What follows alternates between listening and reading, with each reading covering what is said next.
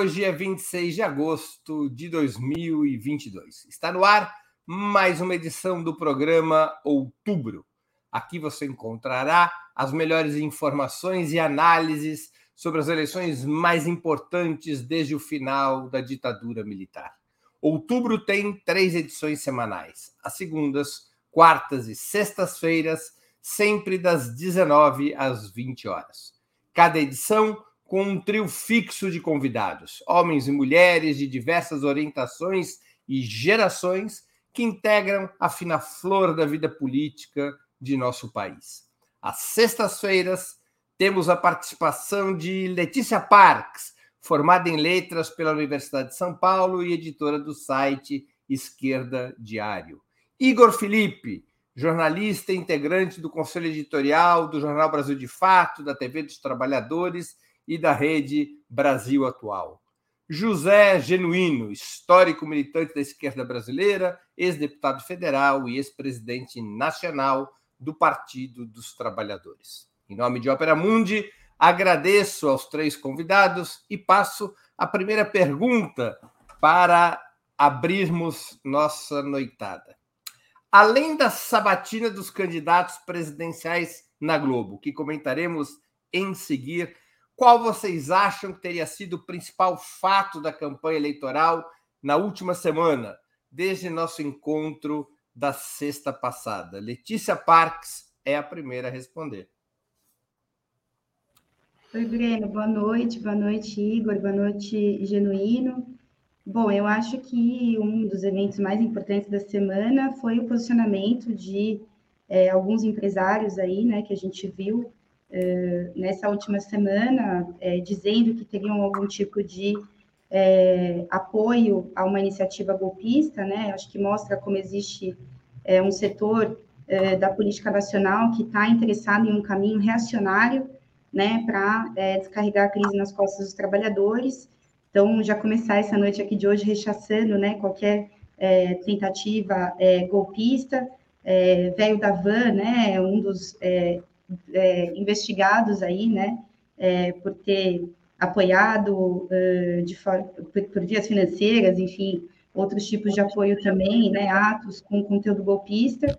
É, e, enfim, acho que mostra bastante como é preciso ter uma via de auto-organização, de enfrentamento na luta de classes para poder é, derrotar é, o golpismo, né? É, e acho que também é importante o evento uh, político é, que tem sido, né, é, todas as demonstrações por parte do judiciário de buscar se colocar é, como um árbitro novamente, né, é, das eleições, é, da política, é, no nosso país, né, os juízes que não foram eleitos por ninguém, é, que atuam aí, né, como um partido judiciário, né, Alexandre de Moraes, à frente dessa, dessa operação de investigação aos, aos empresários, que na verdade mostra justamente essa contradição, né, que se for para ter qualquer tipo, é, para ter, né, qualquer tipo de é, avanço numa luta contra a extrema-direita, é preciso que ela seja pela via da classe trabalhadora, sem nenhuma confiança no judiciário, que é o judiciário com a cara é, dos juízes brasileiros, né, esses juízes eleitos por ninguém, que vivem como milionários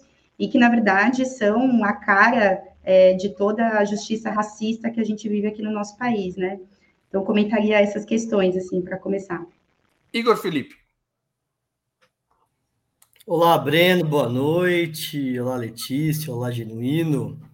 Então, tivemos uma semana, praticamente a primeira semana depois da abertura do período eleitoral, né?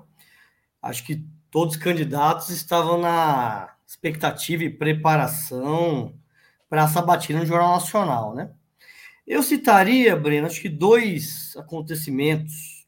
Eu acho que primeiro foi o ato da campanha do Lula no Vale do Angabaú, no sábado. Foi um ato muito bom.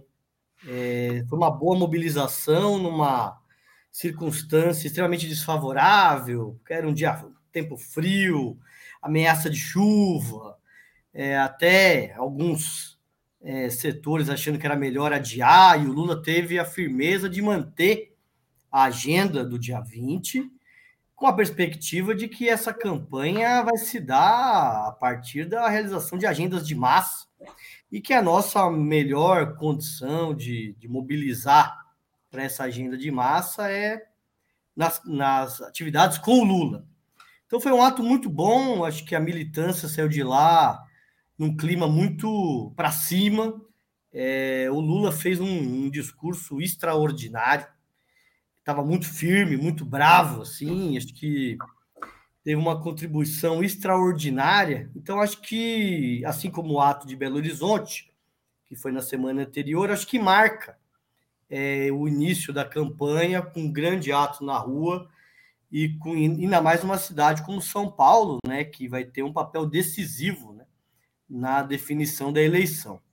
O segundo acontecimento, que não é propriamente eleitoral, mas que a Letícia colocou, de fato é a operação do STF com os empresários que fizeram ameaças golpistas, né? Eu vejo essa operação, Breno, como uma ação preventiva do Alexandre de Moraes olhando muito para que foi a eleição de 2018, quando esses mesmos empresários que financiaram aquelas ações no WhatsApp de envio de informações de massa, de mentiras, de fake news. E cá entre nós, por mais que eles ameacem ali os golpes e tal, mas não vai ser aquele setor que vai fazer, né? Mas o que eles têm condição mesmo é de usurpar é, o processo eleitoral por meio do financiamento dessas ações de desinformação no WhatsApp, que foi o que aconteceu em 2018. Então, acho que ali o Alexandre de Moraes já demarcou, e acho que esses empresários vão ter dificuldade de ter alguma ação desse sentido, na medida em que já estão acuados e neutralizados depois dessa operação do STF. José Genuíno, qual o principal fato da semana que passou? Breno, Letícia e Igor. Participei de dois fatos marcantes. O primeiro, o Igor já falou, que foi o começo do Anegabaú. Eu acompanhei desde as nove e meia da manhã até as treze e trinta. Lá embaixo, comum do povo. E gostei muito do comício, a composição da população que estava no comício, a vibração. E eu acho que o discurso do Lula foi um discurso forte, que, que representou essa tendência que eu acho que devia ser levada em consideração, que é uma inflexão para tratar os temas da crise econômica e social, com propostas concretas, certamente depois vai aparecer no debate. O segundo fato foi ligado com isso, eu participei de um ato muito emocionante, que foi um filme de ficção, O, o Pastor e o Guerrilheiro, uma ficção sobre a guerrilha do Araguaia, e a gente comentou muito lá em Gramado, e foi praticamente na véspera daquela nossa. Foi na, na sábado à noite, foi sexta-noite, não deu para comentar com vocês aqui. E eu queria chamar a atenção para estes acontecimentos que estão marcando a semana. É, veja bem, o, o, há uma crise institucional do país. Essa crise institucional ela, se, ela é revelada pelo seguinte fato: o, o Procurador-Geral da República se reúne com o ministro da Defesa e os comandantes militares. Isso não é um fato qualquer, porque não é tarefa do Ministério Público, do, do Procurador-Geral, fazer uma reunião com o ministro da Defesa e comandantes militares. O segundo fato da crise institucional, e eu quero receber mais informações, em parte essa questão que a Letícia levantou.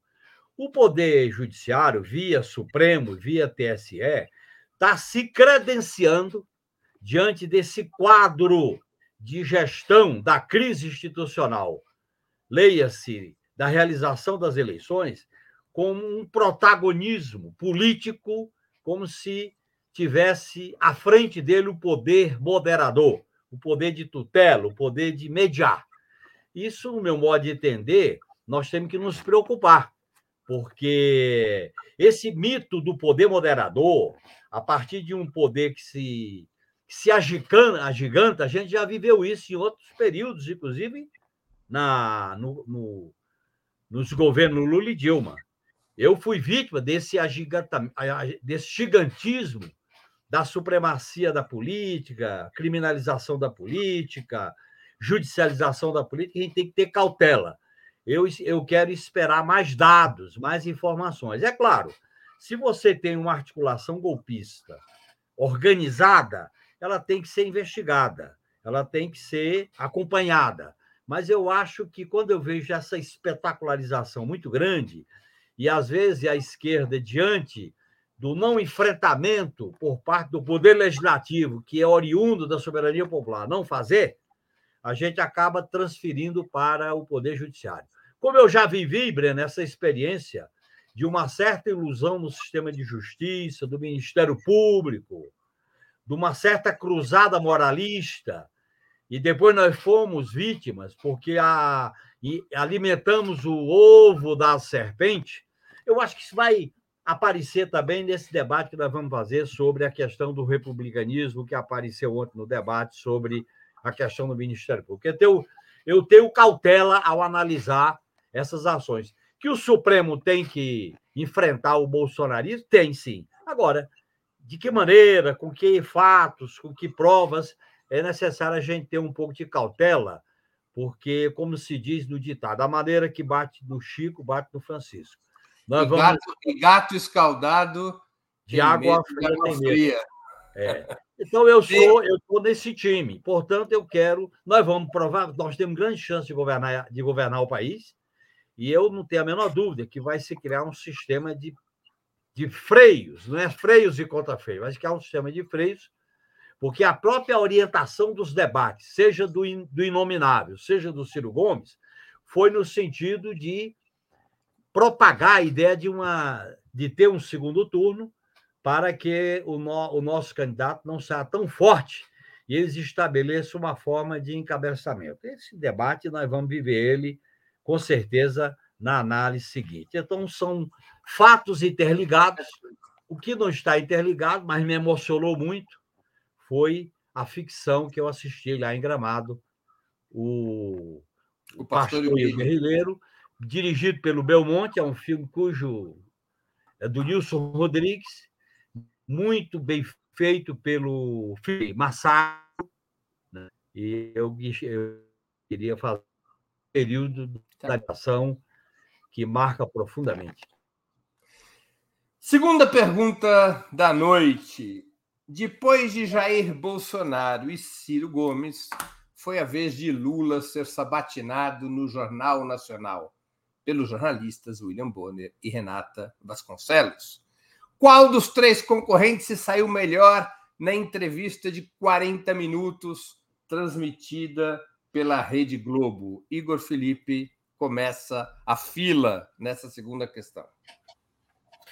Olha, Breno, eu vi as três entrevistas com muita atenção e acho que os três tiveram, em geral, um bom desempenho. Veja, uma entrevista como essa, no Jornal Nacional, no começo é, da campanha, ela tem uma importância extraordinária, né? Você não pode errar, né? Porque isso acaba comprometendo toda a estratégia eleitoral, todo o processo, né? Está se construindo.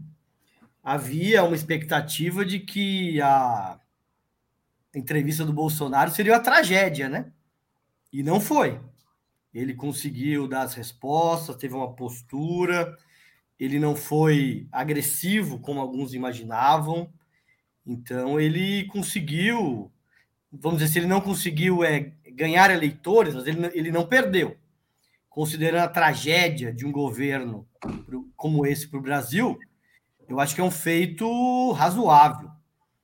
O Ciro, na linha dele, né? Eu acho que tentando é, construir essa simetria Lula e Bolsonaro, tentando cavar o segundo turno, com, não teve muitas propostas. Acho que ele é muito qualificado, mas não conseguiu mostrar muita coisa, me pareceu.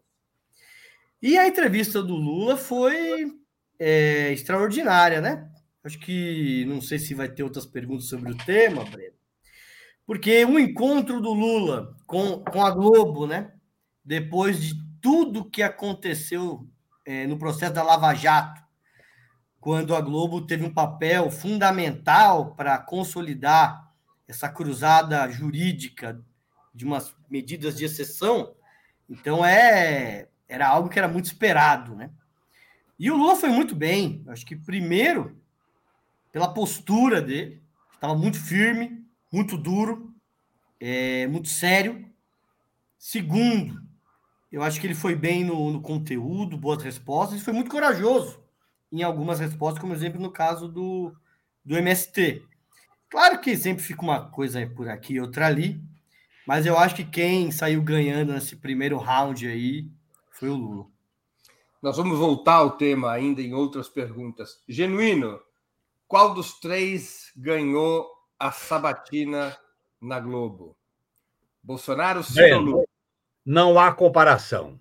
E me permita, como eu não sou de aço nem de ferro, quem viveu todos os episódios dramáticos da vida do Lula, vitoriosos e desafios, eu me emocionei com a maneira como ele se comportou diante da entrevista. Foi uma grande, um grande desempenho eleitoral, ocupou 30 minutos 40. Ele teve um brilhantismo que quem viu Lula sendo preso, quem viu Lula sofrendo com a morte da Marisa, com a morte do neto, com a não vista visita do seu irmão, e a gente que conhece o Lula desde a fundação do PT, eu convivi muito com ele, eu digo para você que foi um fato surpreendente. A maneira como ele se colocou. É muito importante ver um cara que se encanta com a política. A política para o Lula é, é, é encanto, é aquilo que o, o Gramsci falava, é arte. O Lula é um artista da política.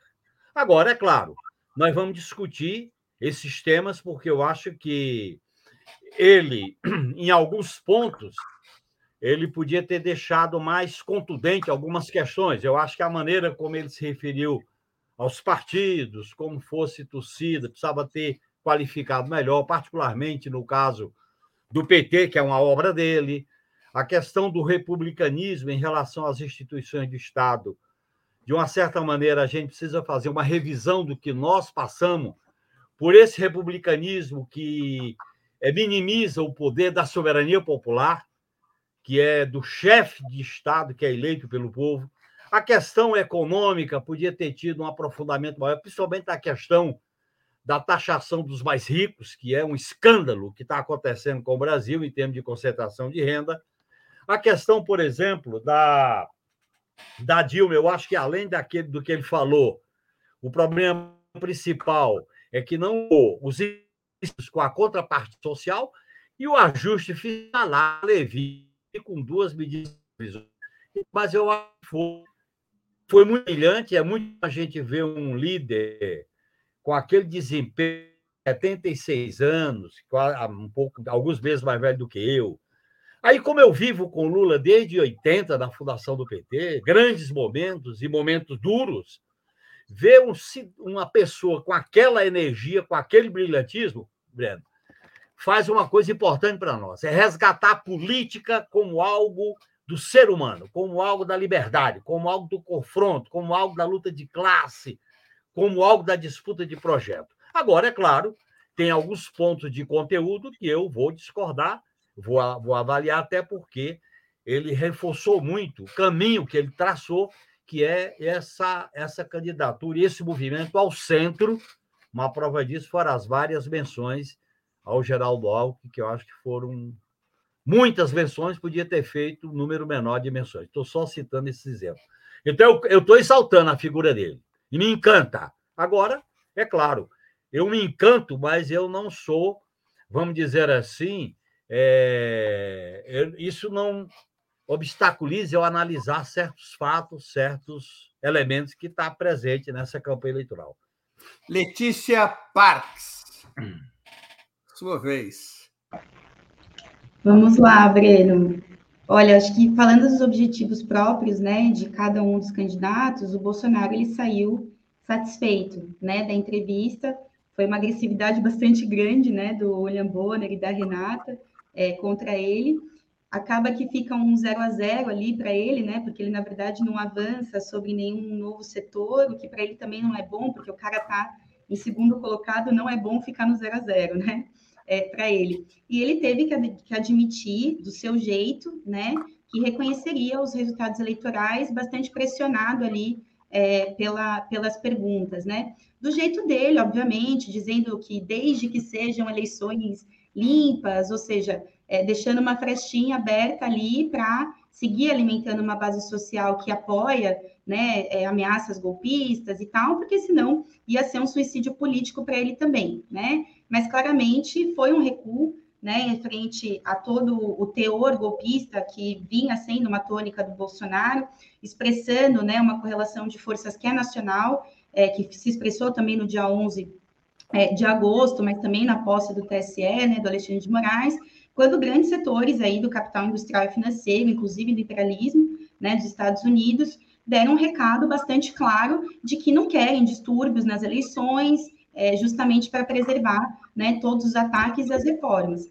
O Ciro, ele fez o que ele sempre faz, né? Jogou um monte de número ali, de soluções mágicas, querendo se mostrar como um desenvolvimentista, né? Mas ele não cita nenhuma uh, reversão é, de qualquer política neoliberal, né? Ou seja, conversa para boi dormir. É, eu não sei, inclusive, como tem tanta gente que ainda cai é, nessa ladainha, né? O Ciro é um político burguês e o resto é história. Né? Já o Lula, o Lula fez uma espécie de carta ao povo brasileiro, como a de 2002, né? Só que em formato entrevista, né? Que era bastante o que a Globo queria ouvir, né? Por isso ele falou dez vezes a palavra Alckmin, né? O próprio Genuíno aqui é, disse, né? Foi bastante, né? A aparição do Alckmin, não sendo suficiente, já está numa chapa com um cara como Alckmin, né? Ainda foi nominado tantas vezes, chamando ele de um cara extraordinário, elogiando é, o governo Alckmin aqui em São Paulo, que foi é, produtor de tantas tragédias aqui é, na nossa região, foi elogioso a cúpula do PSDB, diz que toma cerveja com serra, que é FHC, então eu acho que é, é, o Lula ele teve um duplo objetivo nessa entrevista, né? O primeiro é garantir para o regime político que vai manter o essencial de todas as reformas, ataques, privatizações, e por isso tanta ênfase no Alckmin, né, que é uma figura neoliberal ali compondo a chapa. Ou seja, mais uma vez, ele quis deixar demarcada que a transição do governo Bolsonaro para o dele vai ser preservando né, os principais interesses da burguesia brasileira. Então, acho que nesse marco, é, os três conseguiram atingir de alguma forma é, os seus objetivos é, é com essa entrevista, né, com essa sabatina. Muito que bem. Vamos à terceira pergunta, mas ainda ficando na sabatina. Vamos aprofundar um pouco a análise da performance do Lula. O que cada um de vocês mais gostou e mais desgostou na sabatina do Lula? O genuíno é o primeiro a falar. Olha, Breno, eu gostei em primeiro lugar da postura dele, a maneira como ele se colocou. Porque vamos, vamos ser claros entre nós aqui para a nossa comunidade. O Lula ficou 580 dias preso. O Lula estava. A classe dominante queria enterrá-lo, queria enterrar o PT. Eu acho que essa postura, para mim, foi muito marcante. Segundo, eu acho que foi importante as referências que ele fez. Uma, referências que ele fez aos programas sociais, como a questão do emprego, do salário mínimo, a questão do, da, do Bolsa Família de 600 reais de, permanentemente como algo fundamental. A questão da ideia que ele passou de que ele está motivado por um projeto de um país, um país democrático, um país soberano, um país justo. Eu acho que essa ideia, para mim, ficou muito forte. E ele resgatou parte do que significou o projeto que ele dirigiu. Eu já tive a oportunidade de dizer aqui que nós fomos derrubados não pelos nossos acertos, nós fomos derrubados pelos nossos acertos, mas os nossos erros a, a contribuir para a nossa derrota. Mas o, os acertos nossos é que levaram a classe dominante a nos derrubar. E eu acho que o Lula, eu acho que algumas coisas ele podia ter deixado mais claro, por exemplo, sobre o PT, sobre os partidos, que é fundamental, e faltou ali, na minha avaliação, apesar dele ter colocado que tem que eleger uma bancada forte, a governabilidade no Brasil não pode se limitar à presidência da República nem ao Congresso Nacional. Tem que incluir a mobilização da sociedade, tem que incluir a pressão popular, tem que incluir o que eu estou chamando agora como uma espécie de concertação popular, que não é para botar gente no governo, nem para repetir a experiência do Conselhão mas é uma relação ativa, é, autônoma com os movimentos sociais, com os vários sujeitos que emergem desse processo. Eu acho que a questão do teto de gasto, a questão da taxação das grandes fortunas, lucros e dividendos, e a questão da própria reforma trabalhista e as privatizações, que é bom deixar claro, a questão da Petrobras, a questão da Eletrobras, e eu acho que são coisas que podia ter ficado mais, podia ter tido mais contundência. Eu acho que a questão do republicanismo foi, eu acho que ele tentou abordar aquela questão, Breno, da, da corrupção, mas você não resolve a corrupção.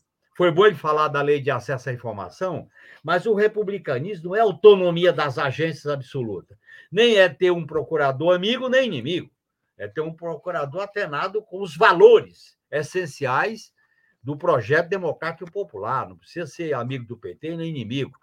E eu acho que essa coisa não pode depender da corporação que vai escolher a tríplice lista. Foi bom ele não ter dito para Renata, apesar dela, dela ter pressionado, que ele vai res, respeitar a lista tríplice. Letícia Parques, o que você mais gostou e o que você mais desgostou na participação do Lula? Breno, é, eu como é, uma militante é, revolucionária, né, que defende a independência de classe, a luta dos trabalhadores contra todos os ataques, as reformas, eu não tenho nada para gostar de uma entrevista de uma chapa que demonstra ali com vários minutos é, de condução da entrevista que vai manter os ataques e as reformas dentro de uma emissora, né, que é a Rede Globo, que é uma emissora golpista que apoiou, inclusive, a prisão arbitrária do Lula.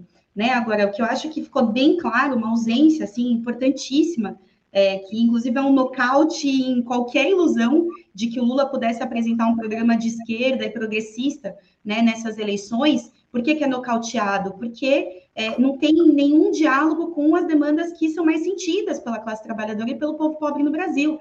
Né? Ou seja, é, para poder ser uma, um programa que fosse para resolver as mazelas da população que está vivendo tudo que a gente está vivendo aqui no Brasil, era preciso ter dito sobre é, a revogação integral das reformas trabalhista da Previdência, a anulação da lei do teto dos gastos, né, o fim da lei antiterrorista, é, a garantia de emprego para todos com a redução da jornada de trabalho, né, 30 horas semanais, sem redução do salário para garantir com que todos os trabalhadores pudessem trabalhar, né, unificando, inclusive, empregados e desempregados, né, enfrentar a fome é, com medidas para é, atacar o lucro capitalista, né, a gente está no país que é o maior produtor de carne é, do planeta e a população está a semana sem comer, sem comer carne, né, a gente senta nos locais de, de almoço dentro do, do trabalho e as marmitas têm arroz e feijão, e acabou, e é isso né? Ou seja, quais as respostas foram apresentadas para isso? Nenhuma, pelo contrário, né? Como eu já disse, foi apresentada uma carta ao povo brasileiro, que na verdade é uma carta aos empresários e aos grandes capitalistas, dizendo: vamos manter todos os ataques, os militares vão estar preservados na política, vamos buscar conciliar agronegócio e a luta pela terra, como se a gente não vivesse num país que já está há 500 anos demonstrando que não tem conciliação possível entre agronegócio e a luta pelo direito à terra. Né? Ou seja, é, não tinha nada para eu gostar é, nessa entrevista, mas sim poder dizer aqui para todo mundo que está esperando que surja é, uma política de independência de classe para resolver os problemas da população, que é preciso a gente levantar uma força independente da política do PT, porque já está se provando né, que, é, por, enfim, para essa entrevista e outras medidas, que o caminho é, para ter um programa para a classe trabalhadora não está numa chapa com Alckmin e uma chapa de conciliação como essa. Igor Felipe. Breno, acho que o que eu mais gostei foi da postura. É algo que, de certa forma, passa por toda entrevista. Né? A postura altiva, coragem, eu acho que a firmeza e a linguagem, porque você falar com uma audiência do Jornal Nacional tem que ter a condição de dialogar com massas que precisam ter uma fruição, né? Eu acho que ele foi muito bem.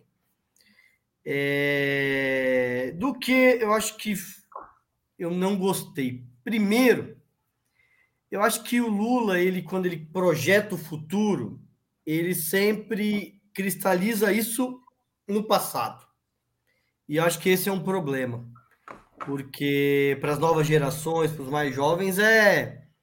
Eu acho que é algo que não, não cumpre o papel.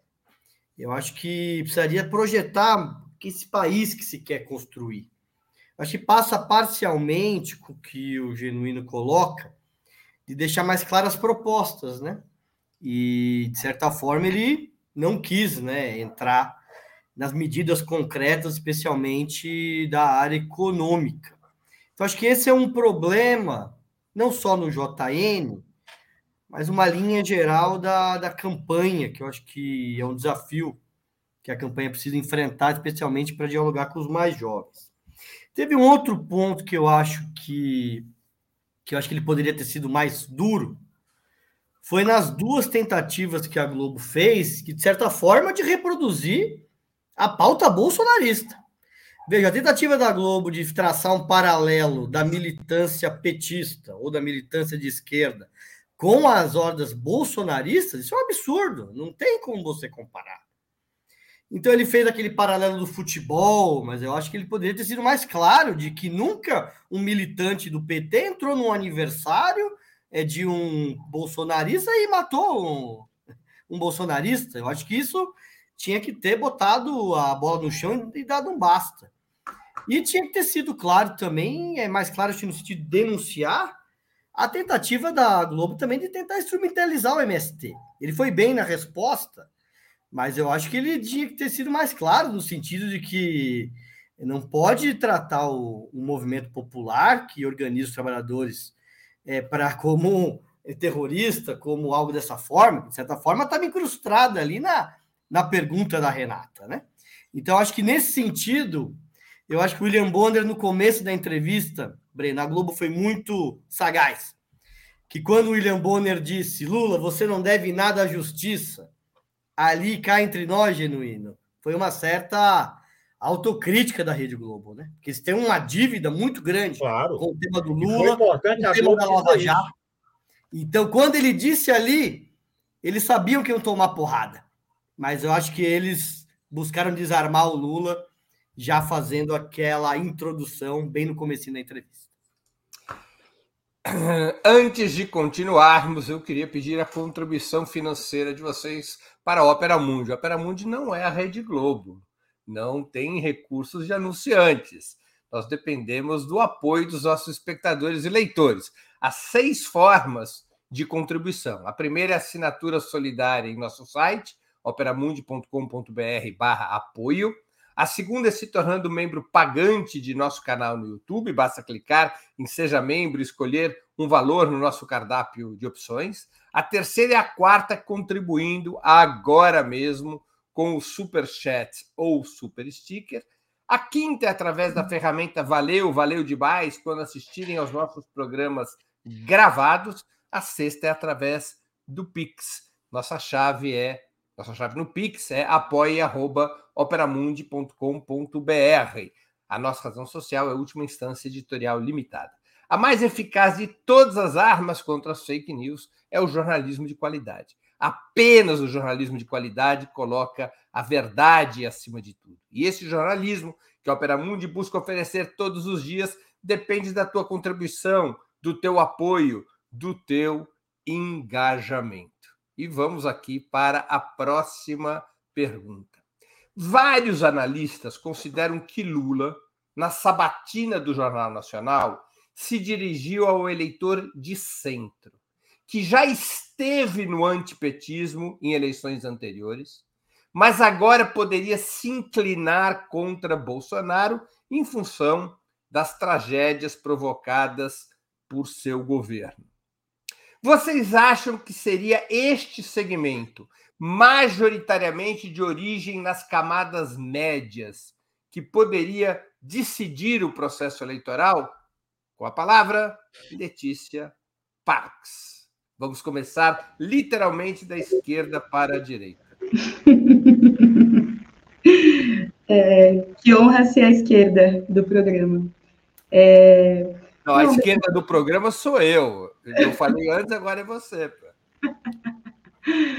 É, então, Breno, acho que a aposta dele foi essa, né? O eleitorado de direita que é, pode ser, inclusive, né, uma, uma forma de é, ativá-los pela via da presença do Alckmin na chapa, ainda que a presença do Alckmin na chapa não se explica apenas pelo eleitorado de direita paulista ou espalhado pelo país, né? Tem a ver com é, mostrar um compromisso com o programa é, neoliberal e, nesse sentido, é, estabelecer um diálogo com é, o empresariado, com o capital, é, é, o grande capital, de que né, as reformas vão estar preservadas, etc., como eu já falei antes, né? Agora, ele sabe que existe uma disputa aí, né, nesse eleitorado, que existe um antipetismo, obviamente, né? A gente é, boa parte desse, desse sentido antipetista é, ganhou um, um, um, viu o seu caminho é, em votar no Bolsonaro, hoje já, já sai da, da, da base do bolsonarismo, mas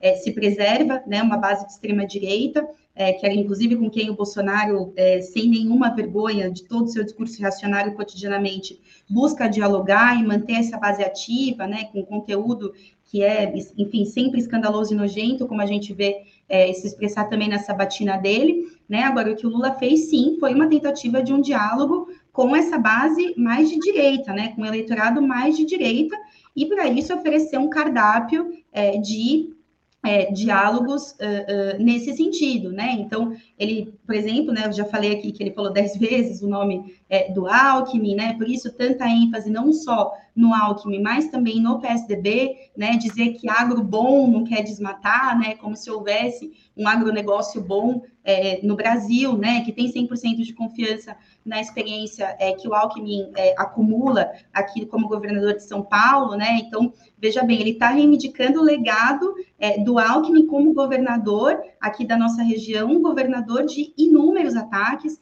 né? De é, demissões no funcionalismo público, de repressões a greves. Eu fui presa é, pela gestão Alckmin na USP em 2011, né, junto a vários outros estudantes que lutavam contra a repressão policial dentro da universidade. Né, ou seja, o Lula tá, é, né, teve né, nessa sabatina reivindicando o tucanato petista, é, o tucanato paulista, buscando dialogar com essa base é, social mais é, à direita. Né? Ou seja, vejo que bem claramente houve essa intenção por parte do Lula e ela foi bastante bem alcançada. Agora ela cumpre um duplo papel, né? O diálogo com é, esse, essa base direitista que não tradicionalmente votaria no PT é, também serve para ser um diálogo e uma sinalização para a burguesia e para o grande capital, né? Ela cumpre uma dupla função. Quando você fala que o agro bom não quer desmatar e que é preciso é, conciliar MST e agronegócio, você está se comunicando também com o grande agronegócio é, brasileiro, dizendo que você não vai apoiar medidas radicais de reforma agrária, né, de luta pela legalização do aborto, no que tange ao debate com o conservadorismo é, religioso, enfim, ou seja, é, o sinal ali estava claro de ser uma entrevista conduzida para buscar alcançar esse objetivo. Um objetivo que é o objetivo da conciliação de classes, que, na nossa história, Breno, a única coisa que conseguiu fazer não foi derrotar a extrema-direita. Né? O curso da conciliação de classes sempre apontou para o caminho do fortalecimento da extrema-direita, ou seja, o que a gente vê né, que desde que o PT começa a governar já em aliança com a direita, o que vai acontecendo é que toda essa base social que vai para o bolsonarismo, né, que vai é, encher o caldo do bolsonarismo e servir como base é, estruturante desse, dessa extrema-direita aqui no Brasil, é uma base que se fortalece justamente pelas alianças do PT com a direita. Daria para citar alguns eventos, né, citaria aqui a invasão do Haiti, né, que alguns principais militares da base é, bolsonarista fizeram parte dessa operação que ocupou o Haiti né, por mais de 10 anos, gerando uma verdadeira catástrofe social nesse pequeno país que tem uma história revolucionária. Né? Então, eu paro por aqui para a gente poder dar continuidade no debate, mas vejo sim que houve esse, essa tentativa de diálogo. Igor Felipe, sua opinião. Aliás, qual é a sua opinião sobre as críticas da Letícia Parques? Breno, eu acho que a Letícia coloca questões importantes. Não concordo é com todas, mas acho que são questões importantes. Eu acho que um processo eleitoral ele congrega duas dinâmicas. A primeira é que o objetivo de um processo eleitoral, uma campanha presidencial, é você ganhar. Aí é você avaliar o que você tem, o que o seu adversário tem e o que está em disputa. Tem uma motivação subjacente, que é como você acumula força num processo eleitoral para as batalhas subsequentes. É, eu acho que na campanha do Lula, a visão geral é de que tem que disputar, eu não diria que é um eleitor de centro, Breno, embora também seja, mas é disputar um certo eleitor médio, eivado por um senso comum, que não tem que uma visão ideológica PT, tão Felipe, clara. já votou no PT. Que já votou no PT, se desiludiu com as, os casos de corrupção. Então, eu acho que eu diria que é um eleitor médio, de um senso comum. E esse eleitor sofreu um massacre em relação ao Lula, ao PT, à esquerda, no último período. Então, de fato, essa tentativa de ficar repisando o Alckmin é, de certa forma, algo para ganhar uma certa credibilidade, vamos dizer assim. É, que eu acho que tem implicações de médio e longo prazo, sim, é, no próximo período. Mas eu acho, Breno, que. Eu acho que tem uma leitura na campanha que é o seguinte, ó. É, a esquerda está com o Lula, a extrema-direita está com o Bolsonaro, e nesse meio do caminho aí, tem uma parte que já votou no PT, depois votou no Bolsonaro, está vivendo as consequências da crise econômica, é, tem medo é, das ameaças do Bolsonaro à democracia. E eu acho que tem um sentimento, é, Breno, que eu acho que, que a campanha tem tentado trabalhar, que é um certo cansaço com essa confrontação permanente que o Bolsonaro faz. Por isso que o Lula sempre se coloca como fiador, justamente, que a Letícia colocou, da conciliação, da paz, né? De um futuro de menos conflito. Da, da picanha com a cervejinha. Da picanha e da cervejinha. Então, eu acho que é uma estratégia eleitoral que, de fato, do ponto de vista estratégico, e olhando inclusive para a crise que virá no próximo período, ela não nos prepara. Mas do ponto de vista estritamente eleitoral, Breno, eu acho que o objetivo é esse: como é que você traz uma parte da tal da terceira via, dos tucanos, por isso que ali é o Alckmin, é o símbolo da campanha com o vermelho, o azul do PSDB. Então, uma ideia de, da esquerda comer o PSDB, a terceira via, para obter essa vitória. Mas, é mais ou menos que nem a seleção brasileira, que perdeu em 82 e 86 com o Tele Santana jogando bonito, e aí aprendeu-se que é, é mais fácil ganhar quando joga igual a seleção do Parreira de 94. É uma boa comparação, Breno. Acho que está bem é, sintonizada com a febre que é os álbuns de figurinha aí da Copa do Mundo. É, e, como, um e, como importante semana. E como o PT tem o Romário, que é o próprio Lula, dá para apostar nessa estratégia. Entendi. Genuíno, sua opinião. Olha, eu vou, eu vou esquentar um pouco o debate. Querida Letícia, com todo respeito, não transforme o PT e o Lula como se fosse o inimigo principal. Estou só colocando com respeito. E me lembrou exatamente no dia 24 de julho, com o suicídio do Vargas, em que o Partido Comunista, naquela época, fazia oposição ao Vargas. E com a comoção criada Diante daquele fato histórico, muitas sedes do Partido Comunista foram destruídas pela mobilização popular espontânea. Eu acho que nós temos que ter a noção da medida. Por exemplo, eu acho que o Lula tentou disputar um eleitorado médio que já votou no PT. Segundo, ele tentou dialogar com as camadas populares. Por que, que ele falou do endividamento? Por que, que ele falou do salário mínimo e falou do Bolsa Família para depois de dezembro. Ele está se dirigindo ao eleitorado de até cinco salário mínimo. Quando ele fala do meio ambiente, ele estabeleceu uma crítica ao agronegócio. Porque o agro. É, é claro que tem um ou outro que não está vinculado com a destruição do meio ambiente. Mas ele, mas o grosso do agronegócio é comprometido com a destruição do meio ambiente. Ele diz qual era a razão de não estar tá apoiando ele.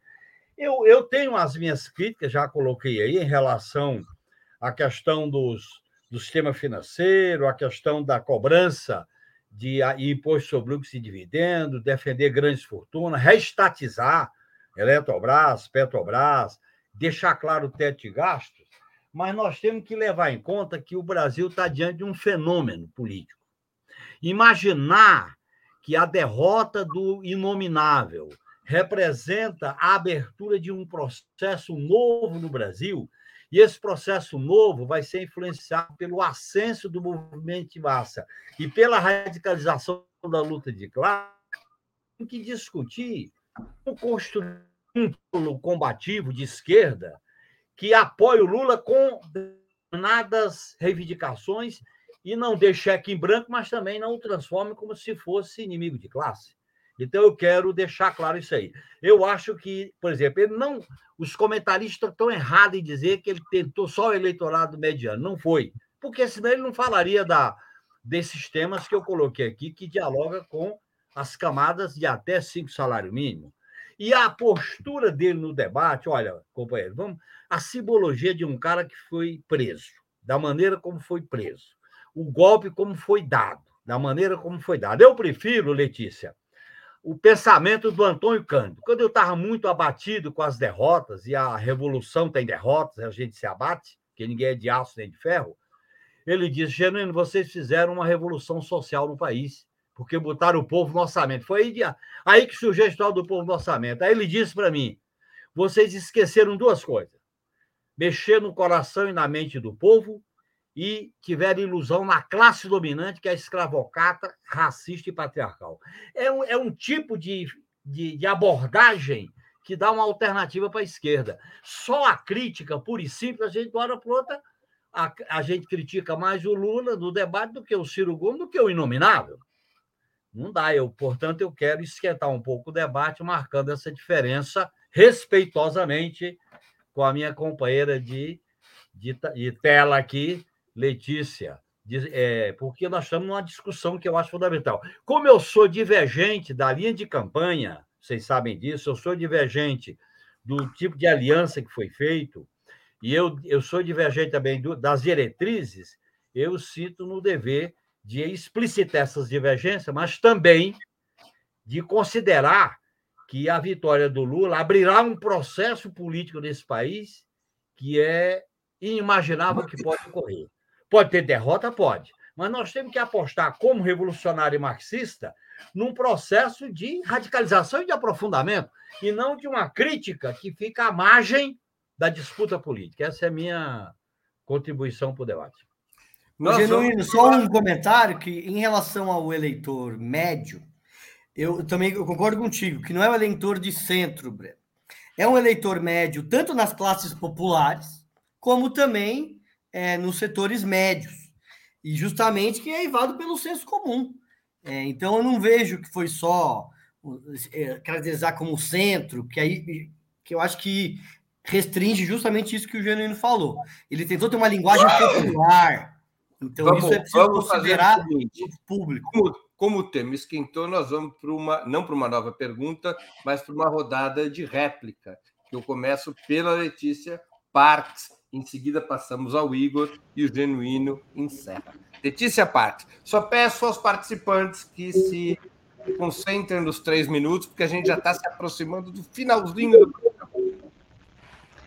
Não, Breno, eu acho que tem uma questão que é bem importante, Breno, Genuíno, Igor Felipe, quer dizer que é, eu lutei bastante, é, decididamente, sigo lutando né, contra o bolsonarismo, a gente dá um enfrentamento cotidiano contra o bolsonarismo, né? é, em todos os sentidos, né? Enfim, todos os ataques que vêm é, por parte desse, desse presidente que tem todo esse ódio contra, enfim, a nossa Constituição como pessoa, né? Trabalhadora, mulher negra. É, não daria para dizer que eu não faço parte de um enfrentamento contra Bolsonaro. E tive também na linha de frente da luta contra o golpe institucional, contra a prisão arbitrária do Lula, né? Inclusive, queria ter lutado mais como eu já disse no programa passado, não fosse a ação das burocracias sindicais que impediram que a gente pudesse ter lutado mais contra todos esses ataques, porque, na verdade, é, foram de cancelar greves gerais a estabelecer um pacto de paz e impediram que pudesse ter uma forte luta nas ruas contra o golpe institucional e a prisão arbitrária do Lula. Né? É, agora, o que é importante dizer também, gente, é que esse caminho da passividade que fez com que não houvesse uma luta séria contra né, a, a, a, o golpe institucional e uma mobilização da nossa classe através de assembleias de base, de paralisações, etc., foi substituído pelo PT por um caminho de dar as mãos e da conciliação de classes da frente ampla que é, é, o genuíno aqui né, disse que é um, um mal necessário para esse momento, mas a verdade é que a história recente mostra que em nenhum momento fazer frente ampla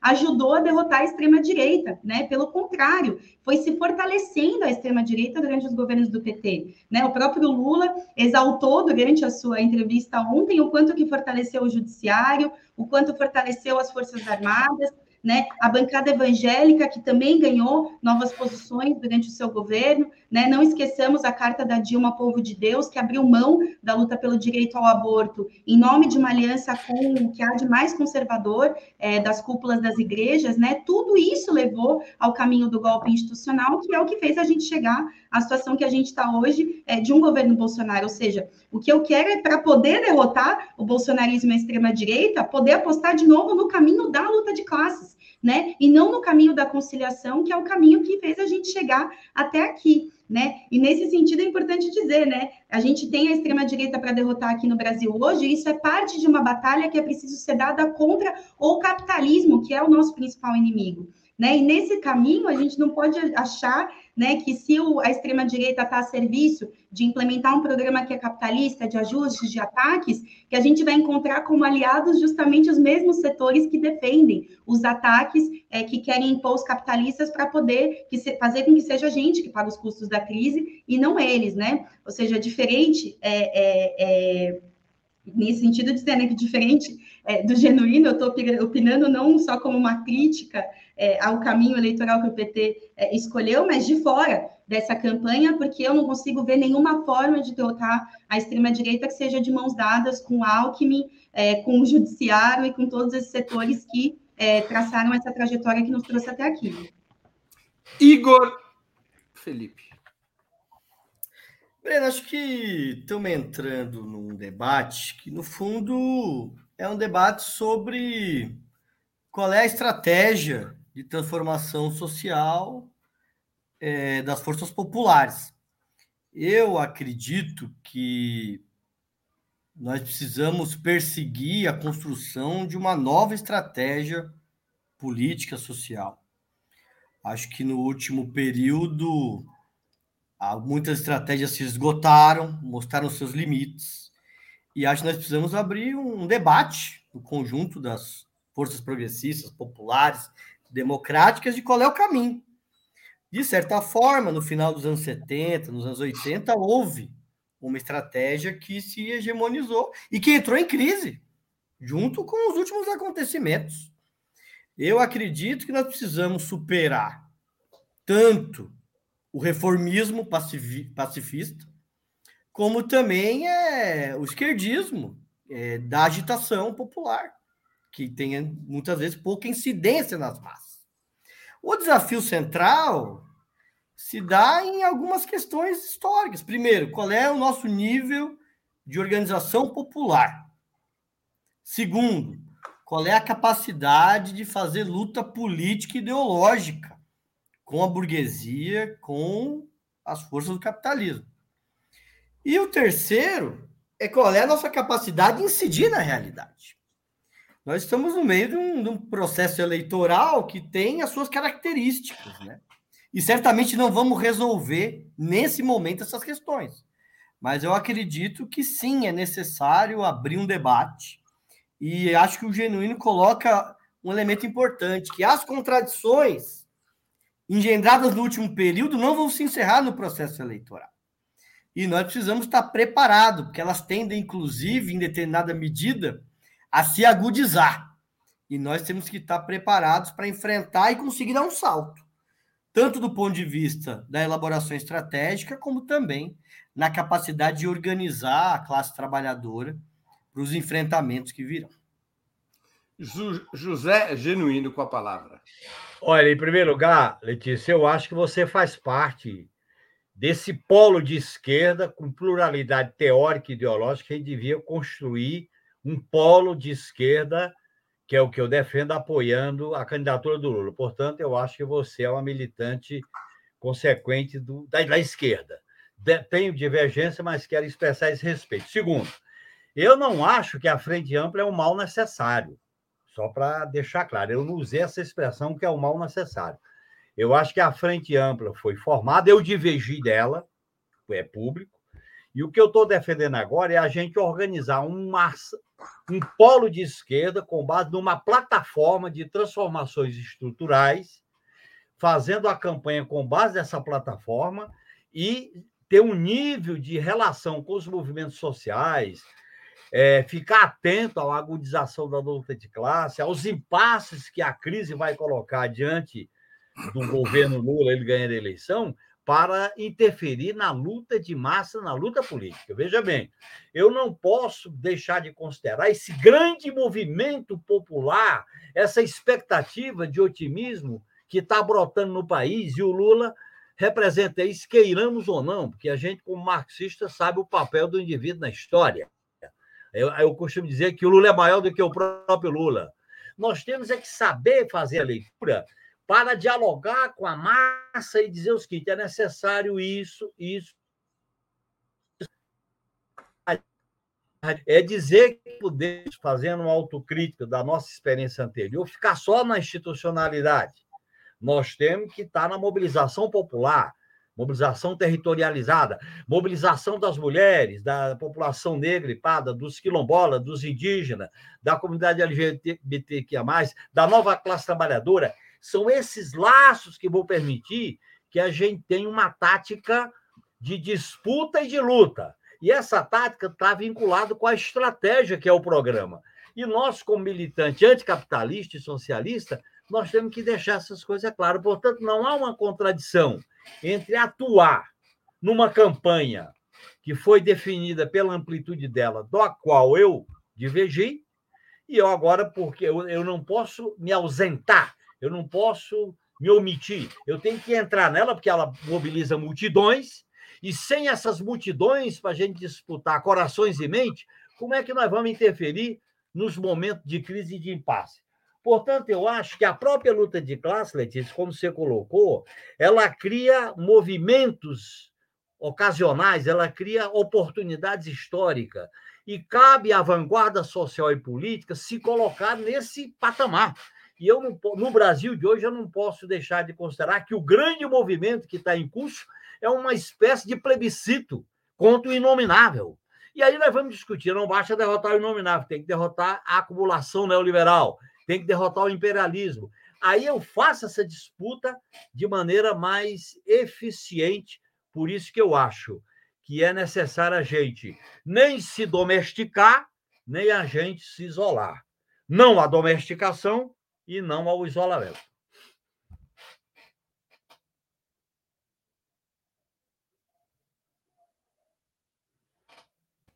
Tá mudo, Breno. chegamos ao final, depois dessa resposta do Genuíno, chegamos ao final da, de mais uma edição do programa Outubro. Eu conversei hoje com José Genuíno, Letícia Parques, Igor Felipe, os participantes das nossas edições de sextas-feiras.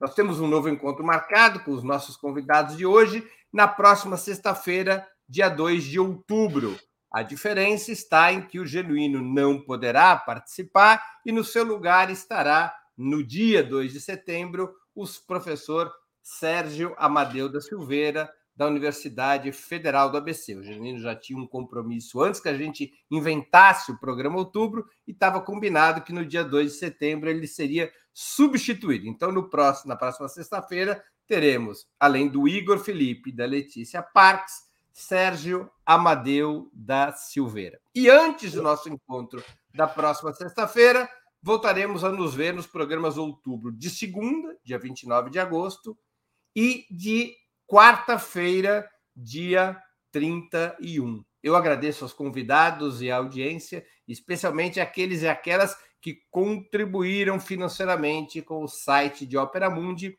ou com o nosso canal no YouTube. Muito obrigado, boa noite e boa sorte. Boa noite.